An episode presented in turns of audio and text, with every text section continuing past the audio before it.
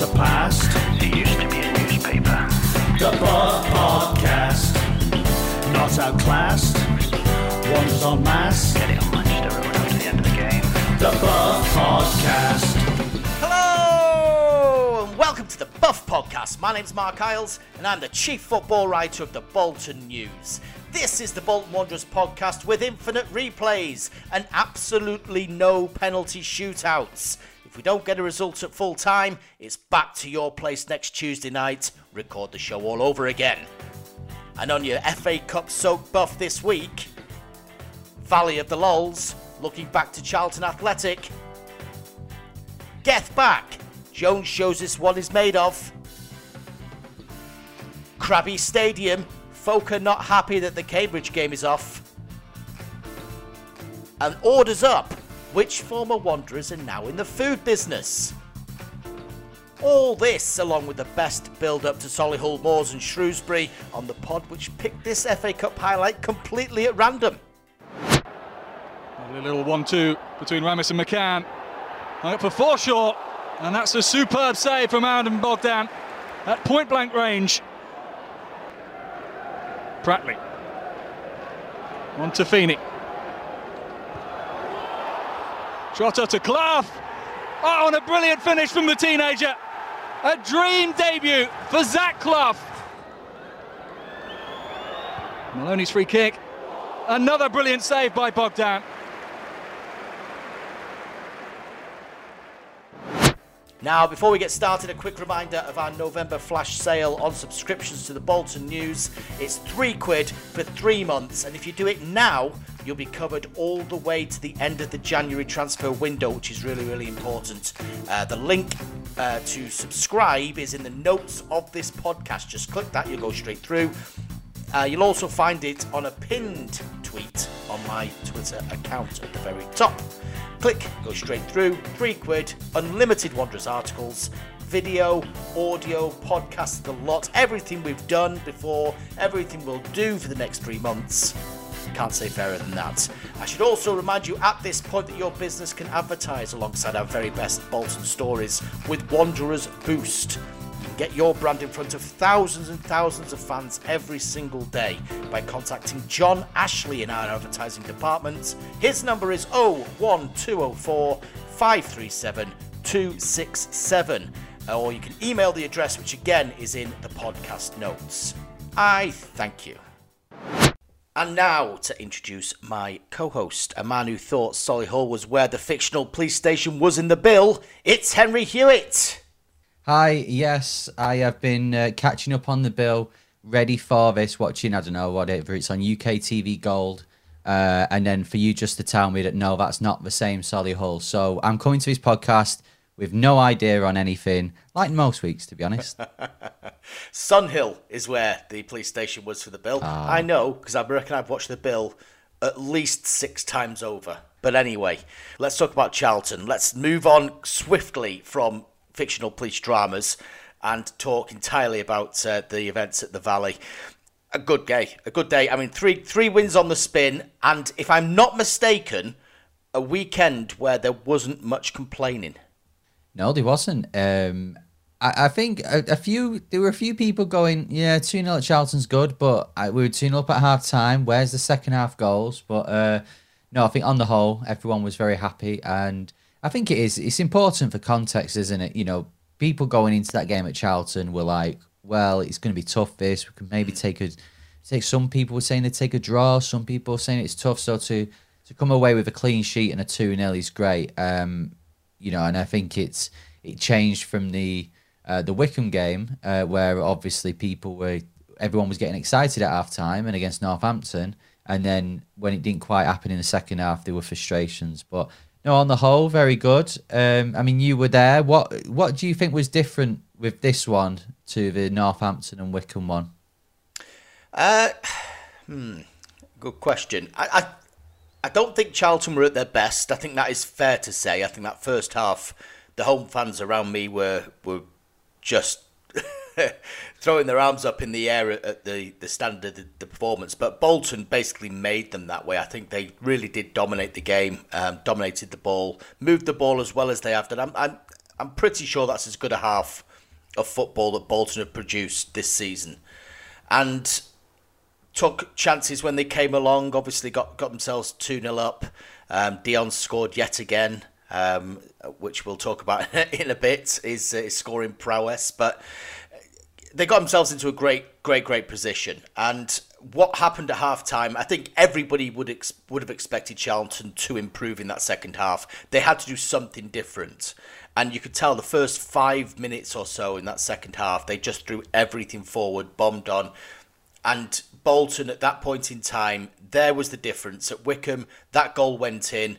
The, the psychology of the game changed completely. At Charlton, they hammered everything down, made sure that. I don't think Baxter really had.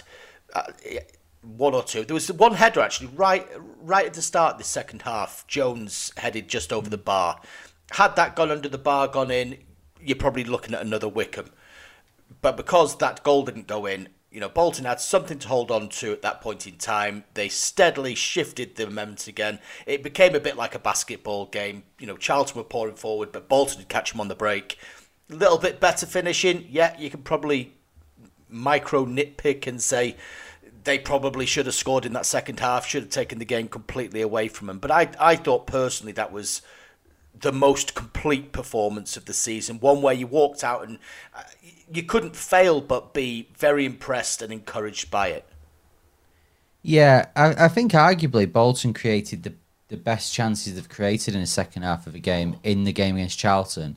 Um, but I think it, yeah, it, it, I think it did help. They, Charlton had chances, they didn't score them, so it always give Bolton that buffer and a bit of freedom uh, to uh, to bomb forward or hit, try and hit them on the break when you know when we did. But um, it's it's a nice habit to have getting two 0 ahead early doors. And as much as you know, I've said before, I'd love them to go and beat win a four five 0 And I, as I said last week, ironically, it'll probably happen this weekend when we might as well win one 0 um, But uh, but yeah, I think um, you know for me it was more important the clean sheet, and that's what we got because I feel we've we've not had a clean sheet in a while. We've been conceding, uh, you know, two against Wycombe, two Yeah. against Stevenage, three against Carlisle.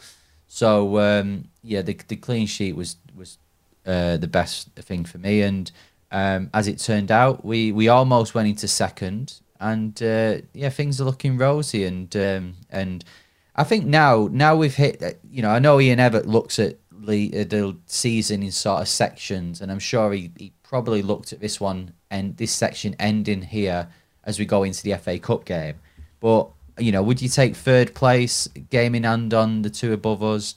Um, yeah, you would. So I think you'd be very happy, and you now push on to the, the league games that are all, or leading up to that Portsmouth away game. You could argue are all winnable.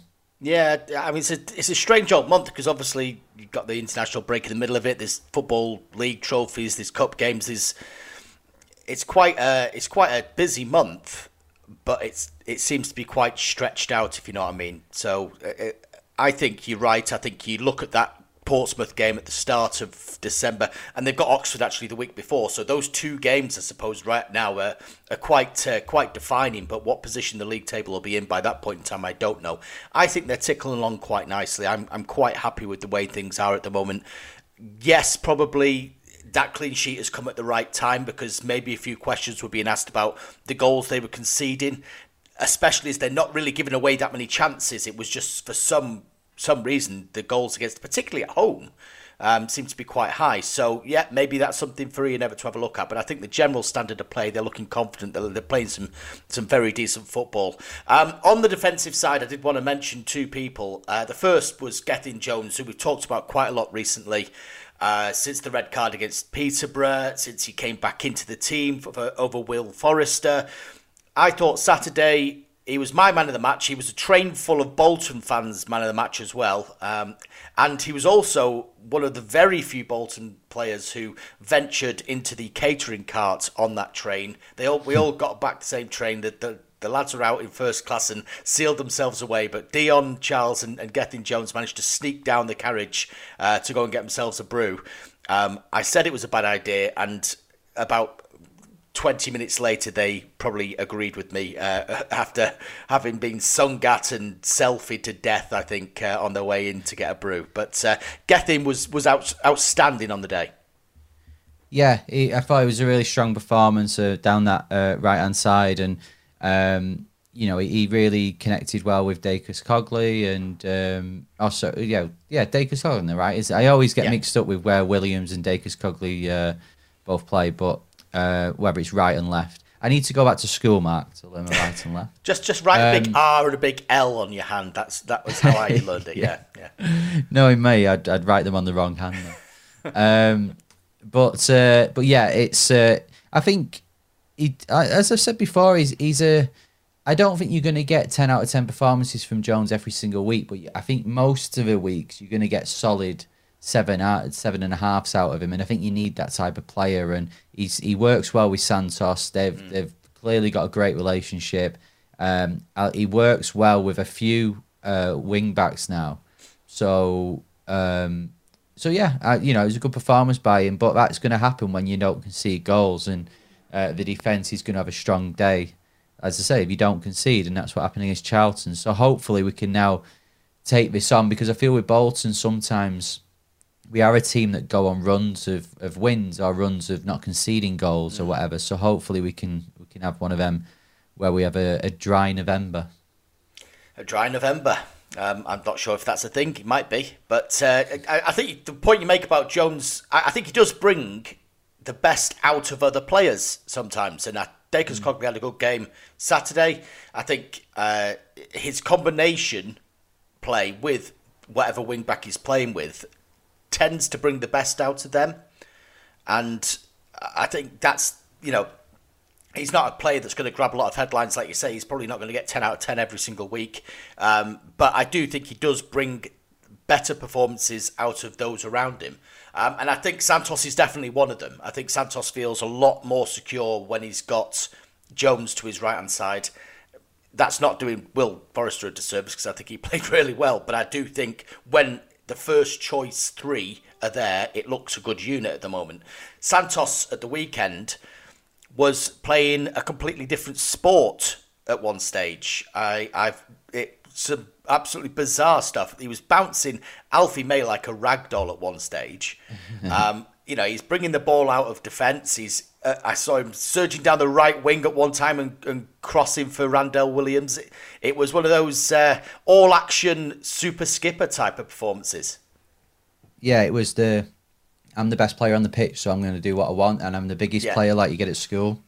um, yeah, it was like Santos was year eleven playing with a load of year nines, but um, yeah, good performance from Santos, and I think I'm really glad. Um, I mean, Alfie May's a really good player. He showed that on Tuesday. He scored a couple Yeah. of goals against Wigan, didn't he? But I think for I'm I'm glad for our sakes that it was Dion that got the goal and Alfie May uh, didn't, and and um, probably had one of his poorer games. I mean, I've not really seen him for Charlton. I've just seen his goals, but he's he's probably had one of his poorer games for them.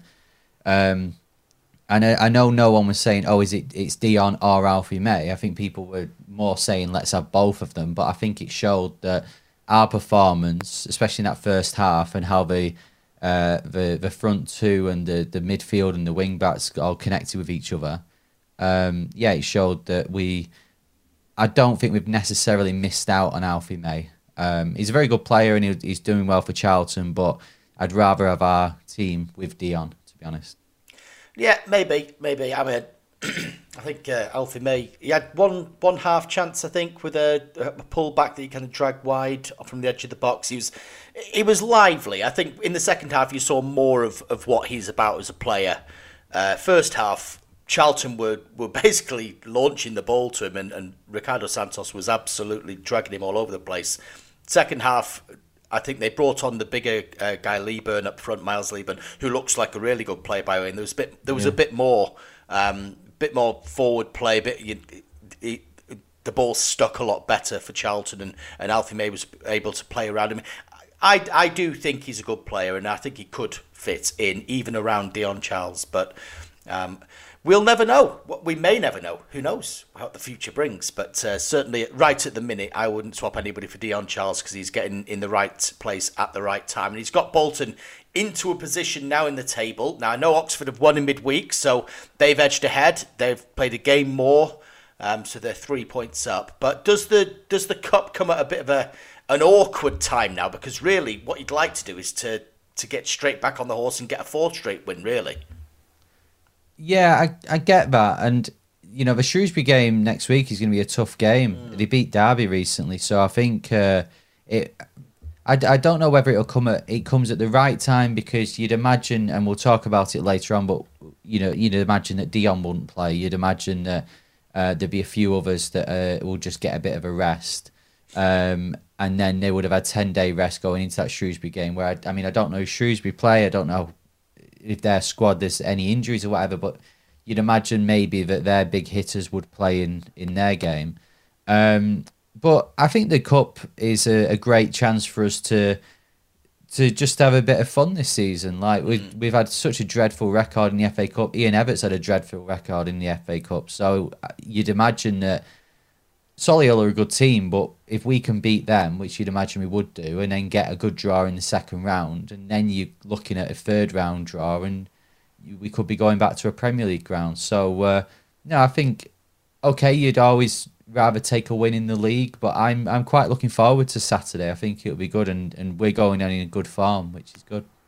Shrewsbury at home to Colchester. To answer your question, um, yeah, okay. I'm, I'm with you. I, I think a cup runs overdue. I, I'm I'm always for a cup run, regardless of circumstance. And we've we talk about you know naming a uh, you know reduced squad or what have you, as my phone interrupts me. Um, but we talk about naming a reduced squad. I'm not for that. I I, I think that people will be itching to, to get themselves a match of the day and uh, and get those get those goals. Particularly people like Dion who, who will be wanting to play every single game with these these goal records creeping up for him. So um, play your best team. Let's go for it. Okay, let's have a look at some headlines, Henry, that you've specially selected from our Garden of the Bolton News.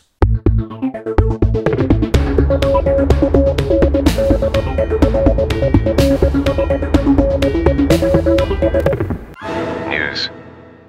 Yeah, and funnily enough, Dion is the first headline. Uh, he's got 10 goals. He's got it faster than anyone since Michael Ricketts, the uh, the famous Michael Ricketts, it's sort of the peak of Bolton scoring stats, and we're of well, I say the peak. We're on now on our way back up to a new peak with Dion.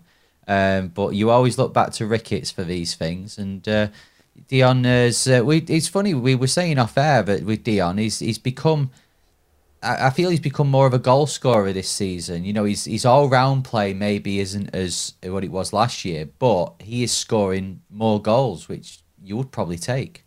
No, I get that, and I, I completely agree with it. I one of the big things about Dion Charles has always been his work off the ball and chasing those kind of lost causes and making life difficult for defenders, and he's still doing a lot of that. But I think that he's starting to get that kind of selfish streak, which is probably what Bolton need from him is getting in those right places, and you can't do that if you're chasing out to the corner flags and you know closing down goalkeepers and all the other all the other stuff that uh, that comes around. I think he's starting to be selective. He's he's probably starting to learn a little bit more. Personally, I'd like to see a little bit more from him in the build-up phase, as they call it. Um, I think occasionally, I think his distribution is it lets him down a little bit. I think that's where he has to improve, but I think as a goal scorer, he has taken a lot of good steps in the last 12 months. And, you know, 20 goals this season should be pretty achievable now, having got to, to 10 goals in 15 games. As you say, nobody's done that since Ricketts. Um, Nathan Blake was the last person to do it before that. John McGinlay's done it a couple of times, but you're talking, you're an exclusive company there. Um, Chris Mann, who I'll give a shout out to now because he crunched some fantastic numbers for us last night. Uh, he runs the BWFC stats and Burnden Aces sites, but he's looked back over the fullness of time um, and, and given us a couple of stats. Now, I, am going to try and do something a bit bigger than in the paper and to, to sort of really pad out uh, a story. But um, Nat Lofthouse did it in seven games, by the way. So if you're talking about the, the absolute echelons, that's that's the uh, the fastest ten goals that uh, Bolton have ever done uh, from the start of the season. But um, Dion is in very, very good company. He's in great form. He's got that, I say it all the time, he's got that kind of arrogance about him uh, that good strikers do. And hopefully, you know, that can continue because if, if he's firing, then, then Bolton have always got a chance. Yeah, you, we've needed this person for for so long. Um, you know, Madine threatened to do it in in uh, Championship, and he got sold in January. But yeah, we need we just need a goal scorer. I've said before, you look at teams like Peterborough, for example, they always seem to have a 20 goal a season striker, and yet we never do. And, uh, you know, as great as the glory days were for us under Big Sam and the Premier League years and um, and whatnot, we, we, we never had anyone who got over 12. Um, I think one season we had about four players on seven, and we were finishing Yeah. like sixth. So, um, so yeah, it's it's everyone loves a goal scorer, and that's who Dion Dion is. And I said before, okay, maybe he's uh, the other part of his game, and I, I mean like the um, and you, I think you've you've hit the nail on the head. The selfishness, you know, uh, sometimes he's got the ball. Adebayo's in a better position, and he, he goes and shoots or tries to take on his man. But I, I would take Dion Charles scoring 25, 30 goals this season over him passing the ball to Adebayo. So. Uh, yeah, Dion is um, he's doing well, and uh, yeah, we, I mean the next headline we're going to look forward to some new, uh, you know, where Bolton going to look with new signings in January. But do you think that if Dion continues, if he gets to say fifteen for January, could Bolton have a bit of a? I, I hope not, but could we have a bit of a struggle to keep him on our hands? It's bound to be. It's bound to be on the cards in some way, shape, or form. I mean, we we know that Stoke and a couple of others were looking at him in in the summer. Um, nobody tested Bolton's grip on him particularly, but I think with every goal he scores now, and particularly now having got back into double figures, you know, the the idea of giving him a new contract and, and they're in such a good position, Bolton, I think it's going to take a very big offer and it's going to have to because actually to get a player of Dion Charles's quality in January is going to cost a lot of money as well. So there's there's that trade off as well. But yeah, I can I can definitely see teams in the championship having a look at him and and, and assessing him because you know goal scorers are a, a rare commodity and especially um, you know ones that that championship teams may feel is within their budget type of thing. So, um, yeah, I can see it being an interesting January. Uh, do subscribe to the Bolton News because if you uh, subscribe now, by the way, three months for three pounds, that brings in the entire of the January window. Just another quick advert just to drop in there. Uh, but yeah, it's uh, it's going to be interesting. Interesting. Now another headline. Yeah, so looking to January then, uh, and Bolton have uh, obviously we're looking forward to hopefully some new signings that can push us over the line and get us promoted. Um, but a, an interesting line from it is that they they they're kind of looking at players that can avoid injuries, and I think a, a few of our signings, maybe the N'Lundulus of this world, uh, has has kind of been hit and miss, but Varson as well with with get you know being a bit injury prone. So maybe is that something that they've looked at and thought, well, we can't really afford that. I think it's more a case of how they handle new players. I mean, we must have heard Ian Evatt talk about, uh, you know, he's not fit enough or he's not robust enough or we're bringing him up to speed. I mean, the last few transfer windows that's been the case. We're going back, probably Dion Charles was the last one that, that came in and just really hit the ground running. Morley potentially as well did really well early on. It's a rarity to see Bolton sign a player and then for them immediately to get into the team and to, to be running uh, straight away. Normally they need a full pre-season. And I think what the club are looking at at the minute is how they can potentially tailor those tra- those early training sessions to be able to phase them in better. Because I think with uh, Mendes Gomes, with Maghoma in the last few weeks, you know, them breaking down was really not in the plan. And I think that's probably opened a few eyes and, and maybe caused a bit of a rethink as to how they potentially manage new signings and how fast they, they push them because these muscular injuries can happen. It looks as if, uh, you know, I'm not talking with any massive amount of uh, uh, of knowledge about the medical side, but it does look as if Bolton train hard. They push their players. They they expect them to play at a very very high level. So it looks as if in order to get that over a longer term, they may have to kind of tweak the way they the way they come in because it's no use signing players, is it? And and they break down within a few weeks, and then they always seem to be playing catch up. You mentioned N'Lundulu there. It, it just feels like a lot of Bolton's signings need to get to the next pre-season before we actually see the best of them. Yeah, um, and you could say that with Adebayo. That's what happened with him last year. I know he scored a few goals, but you, you always felt that he was just not playing. Yeah, maybe playing catch up. You know, there was always that he just didn't quite click, and and obviously I feel he started the season very well. So, uh, but yeah, you can't really afford to to keep on doing that. You can't really afford to be bringing in players and then going, well, they'll be good in twelve months. Um, well, it's a bit it's so, a bit Manchester City, that isn't it? You look at City a lot a Yeah. lot of the time they sign players don't do anything for twelve months because it takes time to get. But Bolton are not in that level. They they can't afford to bring in players and have to wait for them. Yes, they may have to tweak kind of the way that they do come in. Maybe you have to wait a little bit longer for them to hit top whack, but um, I don't think they can afford to do a City. no. That's that's a news I mean- flash, isn't it? Wow, Bolton can't Yeah. afford to do a Manchester City. Wow, what, what, what, what a brilliant piece of insight there, Iles.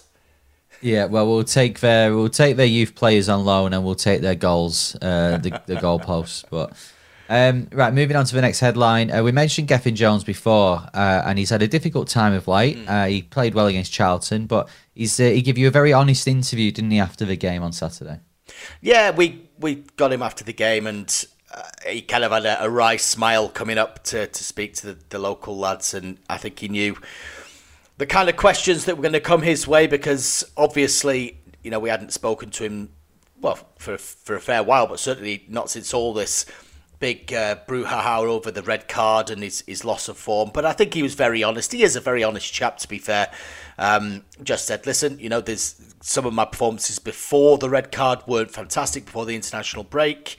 Um, the the red card itself, it was the first in his career, which I didn't realise. Um, the fact that he was out for three games really hit him quite hard and maybe just shook him a little bit to be able to, to get back to, to where he needs to be. And we, we'd seen, I think, in the Salford game before the international break that he was allowed to play in. Was it Salford or United? It was. It might have been Uh, United. United, yeah. Yeah, and he came in. He played really well. Then you could tell he had a bit of the, the you know bit between his teeth for that one, and I think that was kind of the way he was in the last couple of games as well. I think he's played very very well. There will always be people that refuse to acknowledge that or can't let go of the fact that they thought he was playing poorly. It usually happens slower with some than most, but I think I can spot a decent performance or a player that's uh, got some motivation um, when I see one, and I think Gethin Jones looks like he's got the motivation to maybe prove those people wrong, prove the people that were criticising over that over that period wrong. I mean, Gethin's been through a lot in his his young life as it is, so I think he's this sort of thing is, I, I, I- you know, it'll concern him, it'll worry him, and he'll obviously, you know, you want to be loved by everyone, but I, I don't think it's uh, it's going to bother him too much. If, Um, you know, he's he's vice captain for a reason. Um, so uh, yeah, it's good to see that he he did play well on, on Saturday, and hopefully he can have a run of games now where he is doing what we we know he can do best. I think um, you know when he's getting up, up that wing, he's helping out uh, Dacres-Cogley with the overlaps, and it's uh, it really adds us an extra dimension, which I, I don't think there's many players at this level in his position will do. So um, so yeah, hopefully it can. This is a bit of a turning point for him, and he can end the season strongly. Give us another headline then, Henry. Yeah, so this is a, an interesting one. You've really been uh, checking out the stats this week in the headlines, and it turns out that in over 50% of uh, the times played this season, Bolton have been ahead. Uh, I mean, with us being third in the league, maybe you'd expect that. But um, what does that tell us about? Because we have scored a lot of goals in the first half, haven't we? So I guess Yeah. we we we get in the lead early on and then defending it. Well, I picked up on something that Ian Evatt said it last week before the Charlton game, and we've been talking about the Wycombe match and the fact that there were there was a supposed drop off in second half of games this season. and they've not scored as many goals. I think that's statistically sound. They've not scored as many goals in the second half. They've often, as you say, scored early on, so they're in a, a winning position. So Ian Evatt said, I, I can't really give you a, a, a, definitive answer, but the best I can say is that we're actually ahead in games, and it's it's not been a case of chasing games as has been the case so often in the past, or even scoring late on, which was a hallmark of Ian Evatt's team for a long time. That they kind of wore teams down and talked about fitness, and that last ten minutes seemed to have a goal every other week. It hasn't been like that recently, and, and I kind of thought about it. I looked at the statistics behind it, and it, and it is true that I think it's something like fifty three percent of the total minutes played this this season so far. Bolton have been ahead in games, and so it's a very different way of of kind of watching and viewing the game. You're not you're not chasing anything. There's no kind of jeopardy there. It's more a case of you controlling stuff. So it, it probably involves a different type of mentality, and, and maybe that's what the team is starting to develop. Is that they're holding on to leads. Now I know what they did against Wycombe. That's that's by the by. Uh, they they found a way to win that one. Um, they lost the lead against Carlisle. That was a lesson learned as well potentially. Um, but I think in general, over the last couple of games, you're seeing a little bit more grit, a little bit more mettle defensively. Certainly, the Charlton one was a big step in the right direction, and uh, maybe that this is this is the new Bolton Wanderers. It's not last minute Wanderers anymore. Maybe we can afford that early dart to the car park um, because you you game is pretty much wrapped up by half time. You know, you know what type of game it's going to be by half time. Really, I, I, it's just it just interests me really that and, and the stats I say that you know more than fifty percent of the game ahead. That's nearly twice what it has been in the last two seasons. It's it's a real anomaly. It's a completely different uh, breakdown than it has been in the last couple of seasons. Yeah, it does, and it's uh, you know I, I think there's pros. I mean, there's not many cons to it, is it, when you're winning games? But I think there's oh, definitely, yeah, yeah, there, there is pros uh, to it. it. It does change the game. I think sometimes, you know, if you can get the early goal, it means that. And last season, you know, we were having conversations of going, well, teams are just coming and camping in the uh, in defence, wasting time. It's frustrating. Why can't Bolton score early? It changes the game. And then this season we're doing it, and people are moaning because we're not scoring enough goals. So I guess they can. Goals, yeah. yeah, they can never win. But um, yeah, I think it just changes, and it, it is important. If we can score early, you know, early on, it does mean that teams have got to change the way they play against us. Like that Northampton game, we went two 0 up early on, and okay, it went it ended up two one, and they did have to come out a bit in the second half but you you can imagine Northampton would have just they I mean they, they camped in for the first half as it is, so they would have just done that throughout the game. It would have got a bit uh, frustrating. Same with the Stevenage game. We know what Steve Evans teams are like. So if that would have been nil nil or nil one for a while, it would have got frustrating. So mm. yeah, there are positives to it. I you know would I rather? I mean to leave the game, you would I guess it's more exciting as a fan to leave the game having won 2 0 and scored two in the uh, past 85 minutes rather than scoring two in the first five minutes and uh, yeah. and the game petering out. But that's purely on a fan point of view. At the end of the day, and we said this again about the Northampton game. At the end of the season, no one looks back and goes, mm, "Yeah, we've been promoted." But that Northampton game was a bit annoying, wasn't it? When we didn't, uh, we didn't win it four 0 when we could have won it you know, 4 0. Mm. You just look back and go, oh, yeah, we won that. That was big. And that that sort of week was big week. So, yeah, I guess in, in hindsight, uh, on the whole, it doesn't really matter, does it? Uh, whether we're ahead for 60 minutes of a game or ahead of six seconds of a game, as long as you win. Absolutely. Give us another headline then. Uh, so the youth team have gone through in the FA Youth Cup. They beat Blackpool, uh, yes. Julian Darby's youth team, um, which is great. Great news for the the club, isn't it? Yes, it is. It is. Uh, not had a fantastic record in the FA Youth Cup in the last few years, even though there's been some very decent teams. Um, we always give it the uh, the kind of the treat, the full first team treatment for, for FA Youth Cup. I know Dan Barnes went to, along to Chorley and watched the game, and they had a lot of injuries. I think Julian Darby said they were missing about five players that would have played in that team. Um, so it was a bit backs to the wall at times, but uh, Connor Lewis, Bolton fan, always great to see a Bolton fan coming and scoring for Bolton Wanderers, I might add. Uh, Harrison Frew with the other goal. Uh, 2 0 win against Blackpool, who really fancied their chances going into that game as well. So, really happy for them. Interested to see how they go on the, the cup draw. But it's it's always nice to shine a bit of a, a spotlight on the younger players, uh, and particularly the 18s, because I feel like because the B team has kind of established itself as a separate entity now, the 18s aren't necessarily getting the same sort of spotlight as they maybe once did.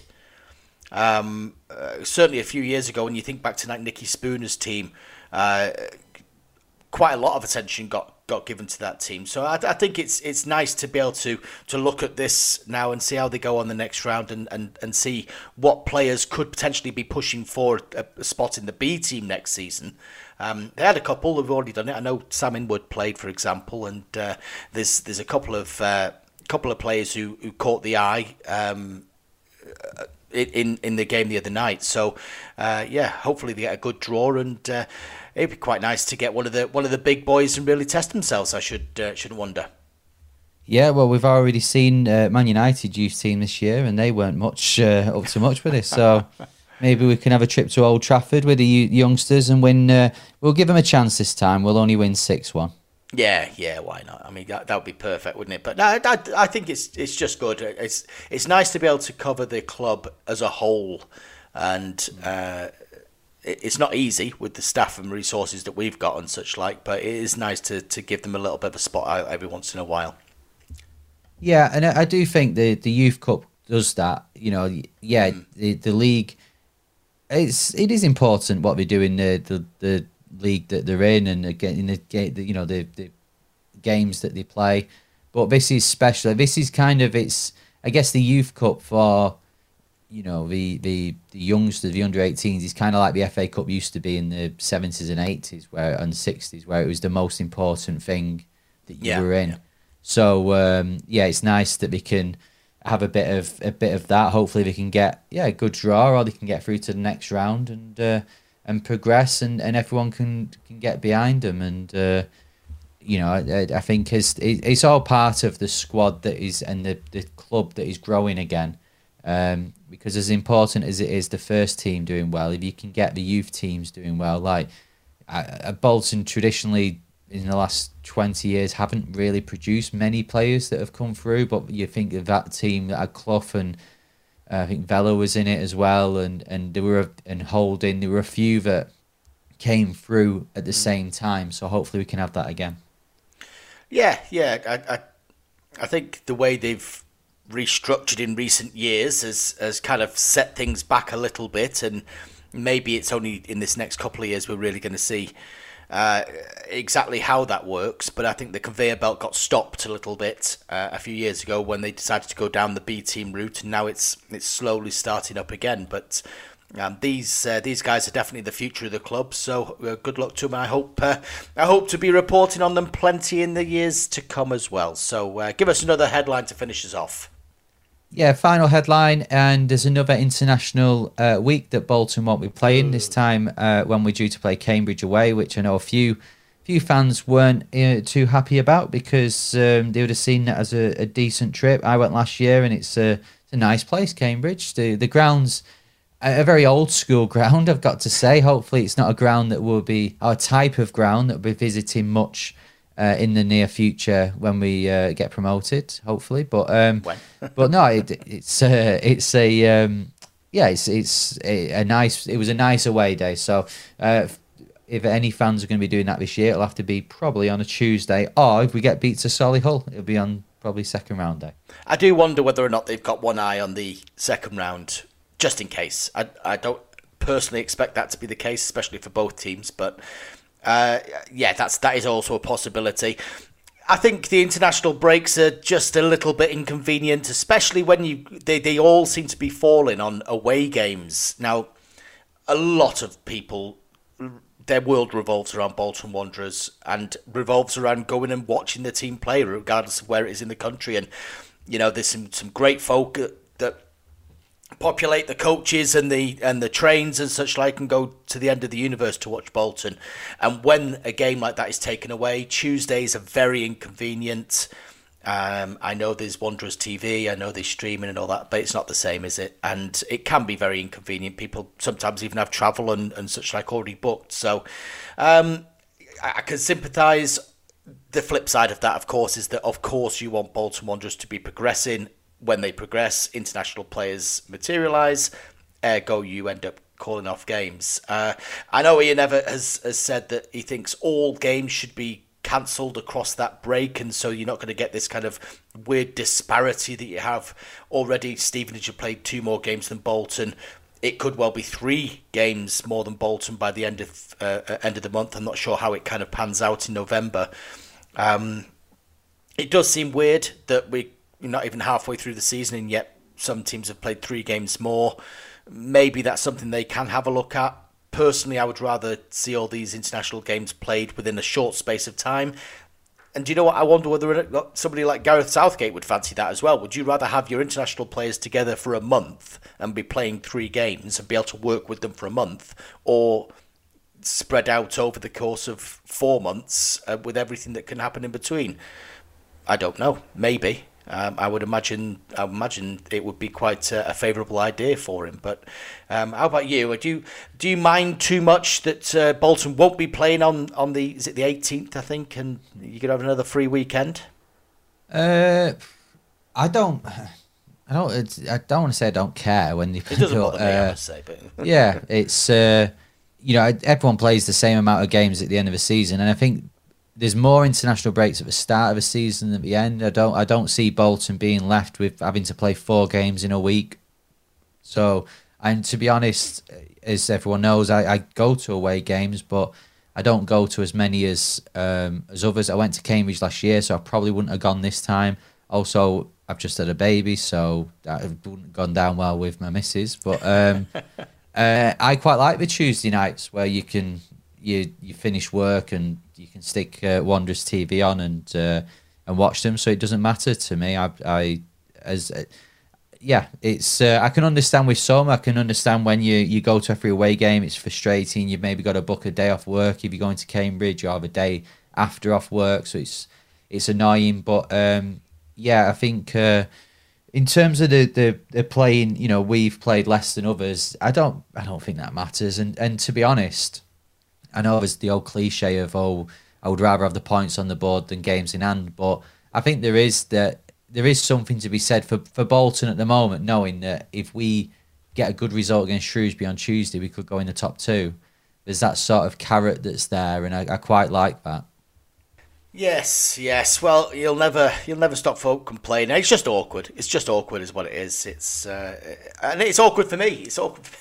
of I course, would, yeah. I would much rather have gone in and out to Cambridge in a day. But of course, when it's night kick-off, it becomes a different matter. I'm staying over and all sorts of stuff. Other people don't even have that luxury, so I, I completely uh, take my cap off to them.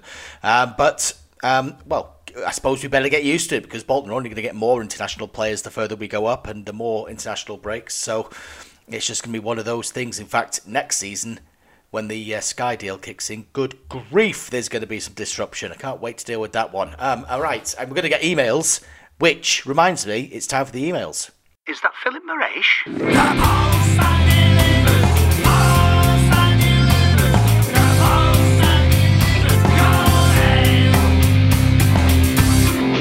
Emails, actually. Yes, sirree. I've been trying to get rid of uh, a few of these emails uh, for a while, so I'm going to rattle through a few of our uh, timeless ones um, that have been uh, been with us for a couple of weeks. Um, this one's from Harold De Buff. Can I start by saying thank you very much to Mark for stopping uh, for a chat at the Bolton Beer Festival. I hope his head was better than mine in the morning. Uh, it wasn't, FYI. It was definitely not. Um, I don't know if you'll remember, which probably tells you what state I was in. Uh, but uh, we were talking about the old Central Reserve League, which Bolton Wanderers won in 1994-95. Um, I checked and I was right about Owen Coyle. He scored 23 goals in 23 games for the reserves that season. Quite something. Um, Burnden Park was a great place to go and watch reserves, and I think most Bolton fans considered them their second team, knowing when they were doing well, who was scoring goals, etc. I wondered if you guys could help us keep up to date on how the B team are going on by having a section in your podcast. Just a thought. We'll be listening either way. Um, a B team section, that's a good idea. Yeah, um, we could get Dan on. He, he's roving reporter. He could come on and uh, and tell us how we uh, how are we doing. Um, yeah, I, mean, I keep up to date through uh, social media on how the B team are doing. Um, the, again, the games. I, I imagine I may be wrong, but I imagine when Harold was going and watching uh, the Central Reserve League, the matches would have been on, say, I don't know, a Tuesday or a Wednesday night or a Monday night. I think I, I watched Bolton a few times play Gigg Lane actually in the the early noughties, uh, Bolton Reserves. Um, but so I think the it's, I think it's when the games are on. It's just inconvenient for a lot of people. Um, you know, like a, an afternoon kickoff. If Yeah. if you live near, if you live in Horwich and you can sort of pop, you know, you work from home, you can pop over for a, an hour or two, then that's great. But when you don't and you're at work, it's uh, yeah, it's it's a bit it's a more difficult. So um, yeah, I, I I like hearing who's scoring goals. I like hearing who's doing well. I I, I like also hearing when uh, like uh, Sitole has gone to Altrincham for a month, hasn't he? So I, I think uh, I like hearing when they, they're going off and and playing um, on loan and seeing how they're doing there. Yeah, definitely. I think uh, I might might get into Dan's ribs and see if he fancies doing us an update. Anything anything that takes a little bit of work off my hands, I don't mind. That's I'm all for that, Harold. I'll have a word with my uh, associate. Second email then, uh, dear Mark and Henry, congratulations by the way, uh, says Chris M. Um, one for your Bolton Wanderers fusion experiments. Uh, from a few weeks back now. Um, how about right? So let me just explain the premise because this is going to sound really stupid otherwise. Um, I can't remember how it came about, but we had a, a stream of letters with, with people who were fusing Bolton former Bolton Wanderers players with other Bolton Wanderers players to create a super Bolton Wanderers player. For example, as Chris M says here, Frank Worthing Tony. Um, it's a Burnden Park legend who always had a tip for the 4:15 p.m. at Kempton. boom, boom, hey. Um, or John by Romario, uh, the same outspoken, swaggering goal-scoring presence, only with a touch of samba flair. I I Yeah. go and watch John by Romario. I think Um, that's what we fi- were hoping for. We were hoping that for Mario Jardel. It never happened. Do you know what? Talking about Mario Jardel, I, I was spoke, speaking to Kevin Poole um, for an interview for this week's paper. Kevin Poole is the goalkeeping coach at uh, Solihull Moors and obviously played for Bolton for a good few years. And I said one of the, the very few games I remember him starting for Bolton was actually against Liverpool in the League Cup. yeah. Obviously, Bolton got to the final that year, and uh, Kevin Poole was on the bench. But uh, Kevin Poole started that game. Bolton beats Liverpool at Anfield, which in itself is a huge rarity. But Mario Jardel scored in that game, Yeah. and I, I said, I said, uh, you know, he said, I remember, he said, I remember Mario Jardel scoring in that game. He says, but I cannot remember a single other thing about him. I'm like, you are the only Bolton Wanderers player from that time that cannot give me a Mario Jardel story. Like every other person that shared that dressing room has got some, even if it's something that's completely unprintable, has got something to say about Mario Jardel. But for some reason or another, Kevin Poole could not furnish me with said story. What what a disappointment. I know that's uh, uh, yeah. It's um, I'm, I'm yeah. Mario, uh, he was. I'm trying to think back to that time because he scored a few goals, I think, in that cup run um, to get us to the final. And Did he score uh, at Walsall as well? I've got. A, I yeah, I think we played Walsall. memory. He scored. Um, I'm sure there was a few others as well. So uh, yeah, and it, that goal at Anfield, which um, yeah, and I think Djorkaeff and Okocha scored the other two. So uh, yeah, it was. Uh, I mean, quite. I, I mean, just that talk about a championship manager sort of a, a few years earlier on championship manager that would have been a team playing for like Real Madrid or Juventus, not Bolton. So uh, it showed at that that time those goal scorers really showed where we were. But um, yeah, Mario Jardel, it's uh, yeah, it's um, he, he will go down in Bolton history, but not in uh, not in a positive light. But that was a, a small positive in his Bolton career, I guess. Yeah, yeah. I, I, I, it's just a crazy, crazy thing. But that just shows you the Bolton team at the time. You've got Mario Jardel, uh, Youri Djorkaeff, and JJ Okocha with the goals, and Kevin Poole in goal. Uh, just a Yeah. strange, strange, strange, eclectic mix. But um, Chris M's last one is uh, Alan Waldronaldo. And then he says, I'm going to get my coat, which I think is a good idea, Chris, to be honest. If you've got any more fusions, then please do let us know. Um, the last email is from James, and it's another continuing theme. I have got a few of these as well uh, on my back burner. Quantum Bleeps. Uh, dear Mark and Henry, if I was going to quantum leap into the body of anyone to change the history of Bolton Wanderers, I would begin with Eddie Davies and reach down the back of my sofa to find the extra money to spend on players. They were third on New Year's Day in 2007, and Sam Allardyce wanted a couple more players to make sure they qualified for the Champions League. Wow, Yeah. I mean, you know, if if if they had, and uh, there's a there's a lot of arguments to be made because of course we know how financially everything worked out and we know how everything declined from there but you just wonder if they just made those extra two or three would would Champions League football have changed the course of Bolton or would it have been one of those like because I remember teams like you know Everton or or kind of West Ham and that get into the Champions League and you get knocked out in the qualifying rounds, and you just end up in like the UEFA, UEFA Cup anyway. And and it's it's almost like it's it was almost pointless doing it. Would that have happened to Bolton, or would they have actually got to a group stage and then suddenly made oodles of money out of it?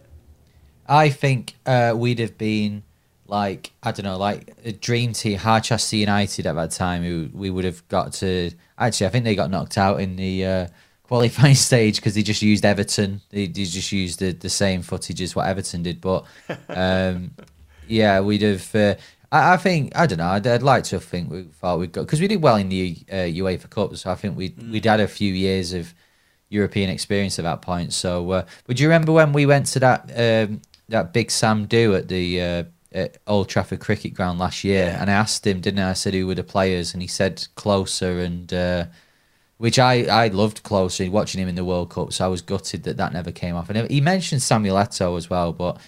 I mean, he went to Barcelona, so I don't know if we would have beaten Barcelona to his signature. But um, yeah, it just those two names showed at the time where the where we were, with, you know, the markets we were shopping in. Yeah, it would have been something else. to See Miroslav Klose playing for for Bolton. I, I think the other one that the, the the flip side of the coin is that uh, Phil Gartside, God rest his soul, uh, always used to say that one of the players that Sam really wanted was Antoine Sibierski, who was a French Oh, he player. played at City? Midfielder at City, yes. Um, so whilst all this Samuel Eto'o stuff, I'm sure makes better headlines, uh, he always used to argue Yeah. that was the one that he really wanted, um, and that they didn't want to stump up two million quid to sign Sibierski. Who knows? Sibierski may have ended up being an absolute world beater. I don't know. He wasn't a bad player. He wasn't a bad player. Exactly. And Big Sam would have done more than what Stuart Pearce did with him, I'm sure. Absolutely, absolutely. So, right, James finishes off. He said, I'd also like to have quantum leaped into David Wheater's body when he was celebrating promotion for a full fortnight in the pubs and clubs of Bolton in 2017. Only for the night times, though, not the mornings. Uh, I think, yes, I think so many people that witnessed uh, the, the world's longest pub crawl that pre season would, uh, would probably. Uh, would probably agree with you. Unbelievable scenes. Yeah. I was um, so at that at that time I was doing a um, uh, I was producing a show on t- which was on Tower FM in the evenings. Uh, it was a network show, so we couldn't do it, but we were very close to doing Wheater Watch at one point uh, around that time when we got promoted, because it seemed every time we were doing the the show, the the guy who presented it, uh, he was a Norwich fan, so he uh, it's not like he had any interest in it, but even he was asking, "Where's Wheater today?" Because he knows that he. I'd go on Twitter and go, "Oh, he's uh, he's still out. He's he's in Dave's tattoo parlor in Bolton at the moment, or whatever." Where's Wheater? Now that would have been a segment from back in the day. I could I could probably get that one going again. Uh, which which bar is David Wheater in on that pre and, and he always he always says I only went out for a week, and he always rallies against that one. But I'm not having it at all. no, Right. Okay. Talking about eating establishments. Who are you? Blink, and you missed him. Who are you? Here today, gone tomorrow. Who are you? Blink, and you missed him. Who are you? Here today, gone tomorrow.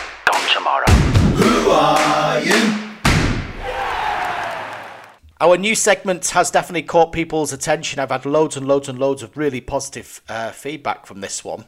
Um, every week, we get three players who you may have forgotten about, may have completely wiped your memory clean that they ever played for Bolton Wanderers or were involved with Bolton Wanderers. Um, and, I, and what I've done is I've started to get emails back from people suggesting uh, suggesting these players. Each week we pick a letter. This week is C. Next week is D. Um, so if you think up any players beginning with D that you think will make a bit for this segment, please do email us in. I'll give you the email address in a minute.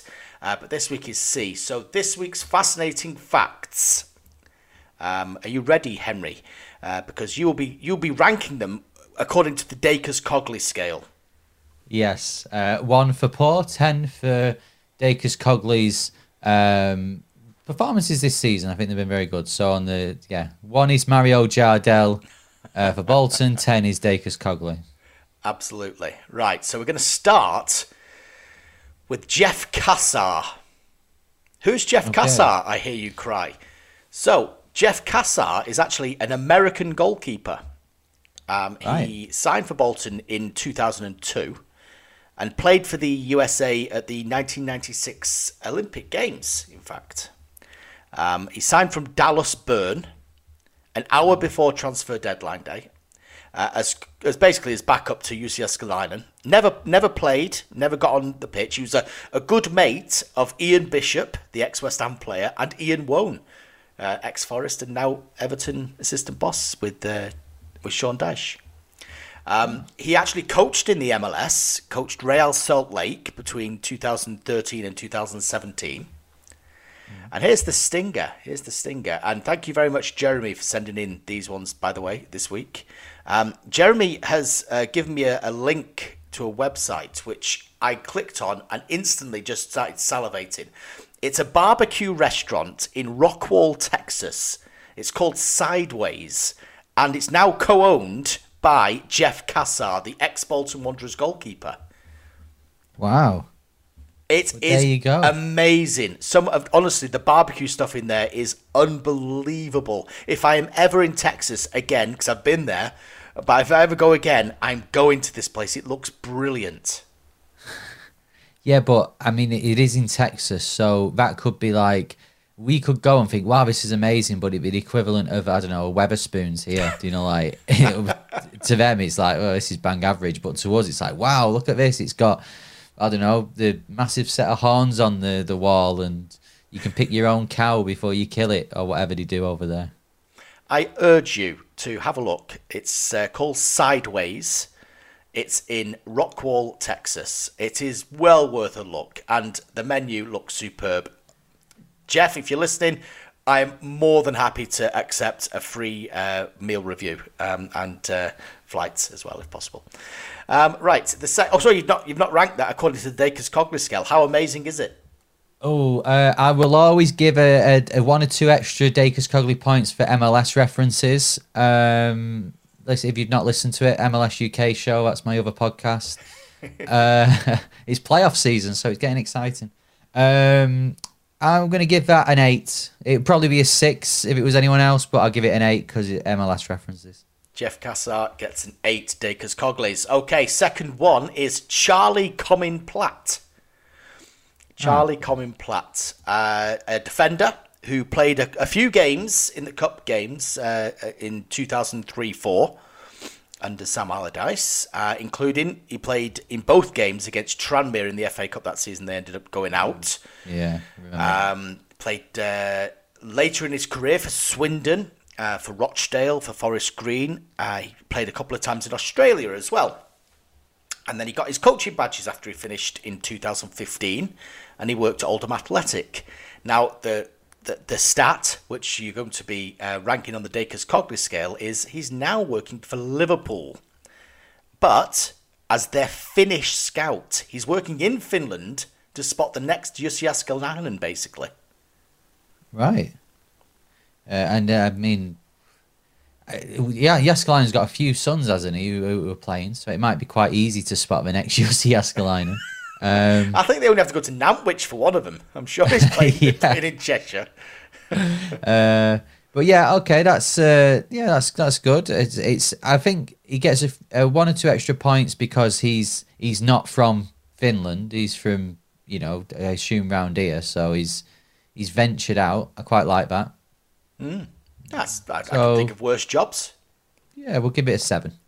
It does show you though how the big clubs scout there, doesn't it? Imagine having a a- payroll that includes well, this guy works for us in Finland. You know, on the off chance that there's a finished player that we might go and watch.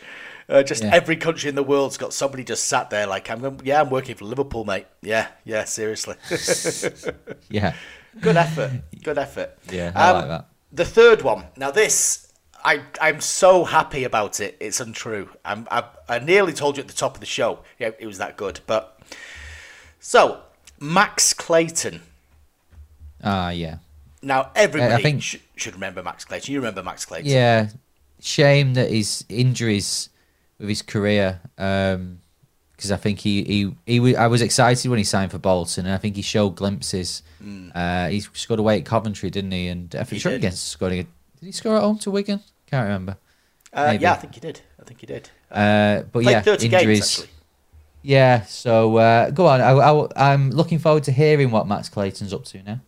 Okay, so so Max Clayton, as you say, uh, just ridiculous luck with injuries at Bolton. Um, signed from Crewe uh, for about three hundred thousand pounds. It was it was a really convoluted deal. That even that in itself is probably worth a couple of days because is the fact that he. Uh, went away playing in Scandinavia at one stage. It looked like he was going to go just to circumnavigate the um, the training fees uh, thing for Crewe to get himself a free transfer. In the end, Dougie decided to spend three hundred thousand uh, on him to bring him in. Um, so then played for Bolton, got a couple of really really big injuries. Such a nice lad, such a decent guy. Um, but just didn't happen for him at Bolton in the end. He left, played for Blackpool very briefly, uh, Altrincham very, very briefly. So, do you want to know what he's doing now? Of course. He is the manager of a pizza business called Geordie's Pizza. All right. Now, that's a t- fine and honourable profession. And, and and by the way, the pizza looks amazing. It's a kind of a mobile business, so it's like a catering pizza business rather than it being, you know, a, a high street, you know, takeout shop or anything. It's it's definitely more upmarket than that. Um, but uh, yeah, he's the manager of this now. The the interesting thing that our listener has said is that I actually came across this whilst reading an article in the Guardian. Um, so Max Clayton was quoted in The Guardian discussing the effects on uh, local businesses in Crewe of the HS2 collapse. Right. So- okay. it was a picture of Max Clayton, and this is how I verified it. I looked at this picture, I'm like, that's Max Clayton. Um, he's got a beard and a moustache now and everything, but he's uh, he's he's stood there, obviously being quoted by the Guardian, saying what a terrible thing it was for the area that this train line isn't going through. And suddenly, after years of trying to find out what Max Clayton is up to, we now know um, he's he's running a, a successful pizza biz, pizza business. So um, the very best of luck to him. And next time Bolton are in that area, I am having some pizza, no question. Yeah, I like that. I really like that. Um, yeah, great. Good on. Oh yeah, I've just got the article. Just got, you got the it? article here. That is Max Clayton. Um, yeah, that's brilliant. Uh, well, good on Max. He's uh, yeah, he's. I mean, sometimes I think when you when you have that sort of injury, uh, you know, you you you kind of just want to get away from football, and he's he's clearly uh, doing all right for himself. Um, and he's uh, well, he doesn't look very happy in the photo. No, but to then be honest, again, HS2 isn't coming, so where would you be? of course, yeah. So uh, no, that's good. To, uh, that's uh, I'm going to give that. Uh, that's a really interesting one. If you would have said what's Max Clayton doing now, I would never have got that. So I'm going to stick that in the nines. That's a Wow. that's a really interesting one. And fair play to um, you know to the guy who found it because yeah, he's literally had to. He's probably. I mean, I've googled it and it's it's about the fifth or the sixth photo of Max Clayton pizza I had to put in. So he's had to do his research. So yeah, that's great. Absolutely fantastic. Thank you very much uh, for the uh, email. And this is how to get in touch with your own Who Are Yous. So you want to bring something up on the buff? Email Marc and Henry on the buffmail at gmail.com. That's T H E B U F F M A I L, all one word, at gmail.com. And sorry to the mail escort who probably getting some unsolicited Bolton Wanderers correspondence from the people who spell that incorrectly. And indeed, any other emails that you might decide. Okay, we're going to close the show out by, uh, well, there's some more football coming up, so we're going to make some predictions. Pass us me crystal ball. What's happening next week? Prediction time. Yes, indeed, it's FA Cup weekend, FA Cup first round weekend, which for Bolton in recent years has meant sorrow and despair.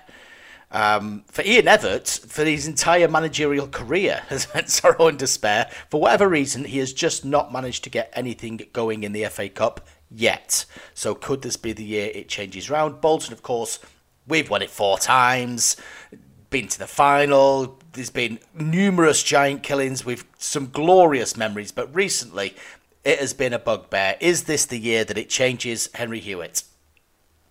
Yes, we're going to win it five times. Um, uh, no. Do you remember Ian Evatt's first season at Bolton when his first match was that uh, Carabao Cup game against Bradford, and he said before it we could, uh, you know, he. I mean, he obviously was massively sort of not misquoted, but it was over egged where he said, "Well, we're in it. We might as well try and win it." Uh, and yeah, before your first game, and then we lost two one to Bradford. That didn't go uh, go according to plan, but. Um, but yeah, it's uh, it's a big game for us. I, I want us to have an FA Cup run. I, I you know you look at okay, we're not going to win it. I obviously joked about that, but you know for Bolton just to put us back on the map again, and you know you think if we can get through because as, as t- the team that are third currently in League One, we are we should be getting through to the to the third round of the FA Cup because we're the, technically the third best team that are in it at the moment.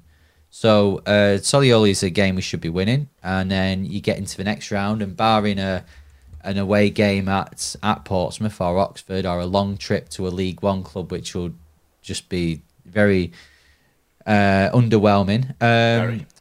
we could get a, a TV game, and then you get into the third round, and I'm sure Bolton Wanderers are one of those lower league names. Dave, as soon as we draw out a Premier League team, we're going to be on the telly. So, and uh, I think it'd be great for the like when we played Middlesbrough early in the season. It'd be great for the the, the team to pit themselves against teams that hopefully we'll be playing again in the next few years. So yeah, I think it's a big game, and um, you know I think there's you don't want to be that team, do you? You don't. There's always a few teams in in League One or League Two that get knocked out to non-league, and it's a big thing, and you just don't want to. You you'd take an, a comfortable two or three nil win and just move on.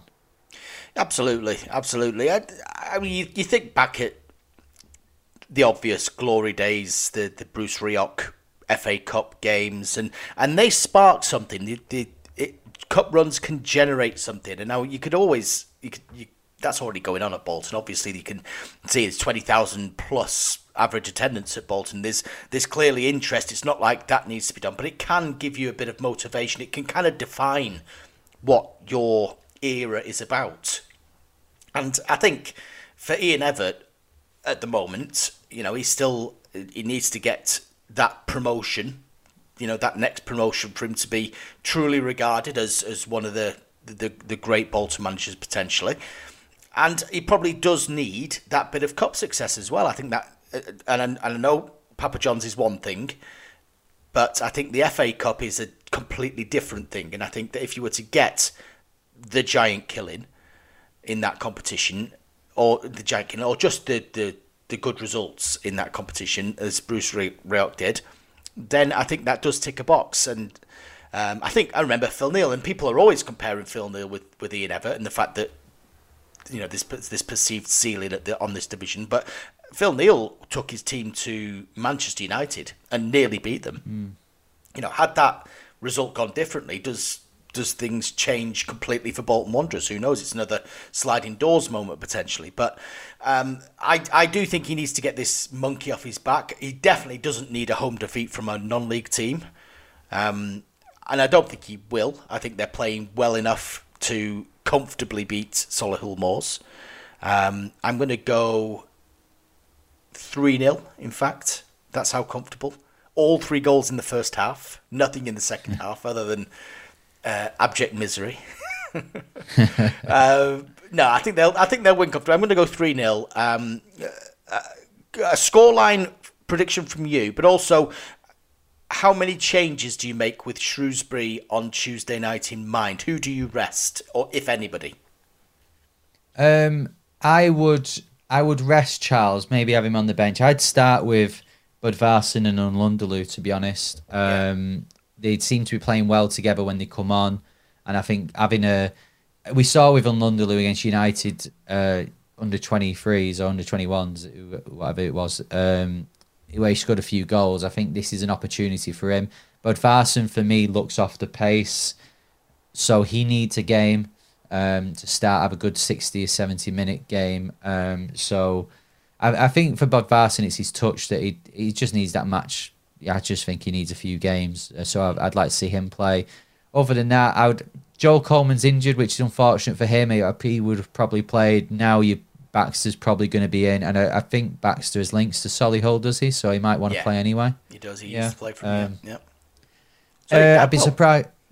Yeah, yeah. Uh, unfortunately, Dapo can't play in the game. Uh, but um, yeah, I mean Santos. I, would be surprised if Santos plays. I think you're looking at uh, the likes of Forrester coming in and uh, Ashworth is, if he's fit.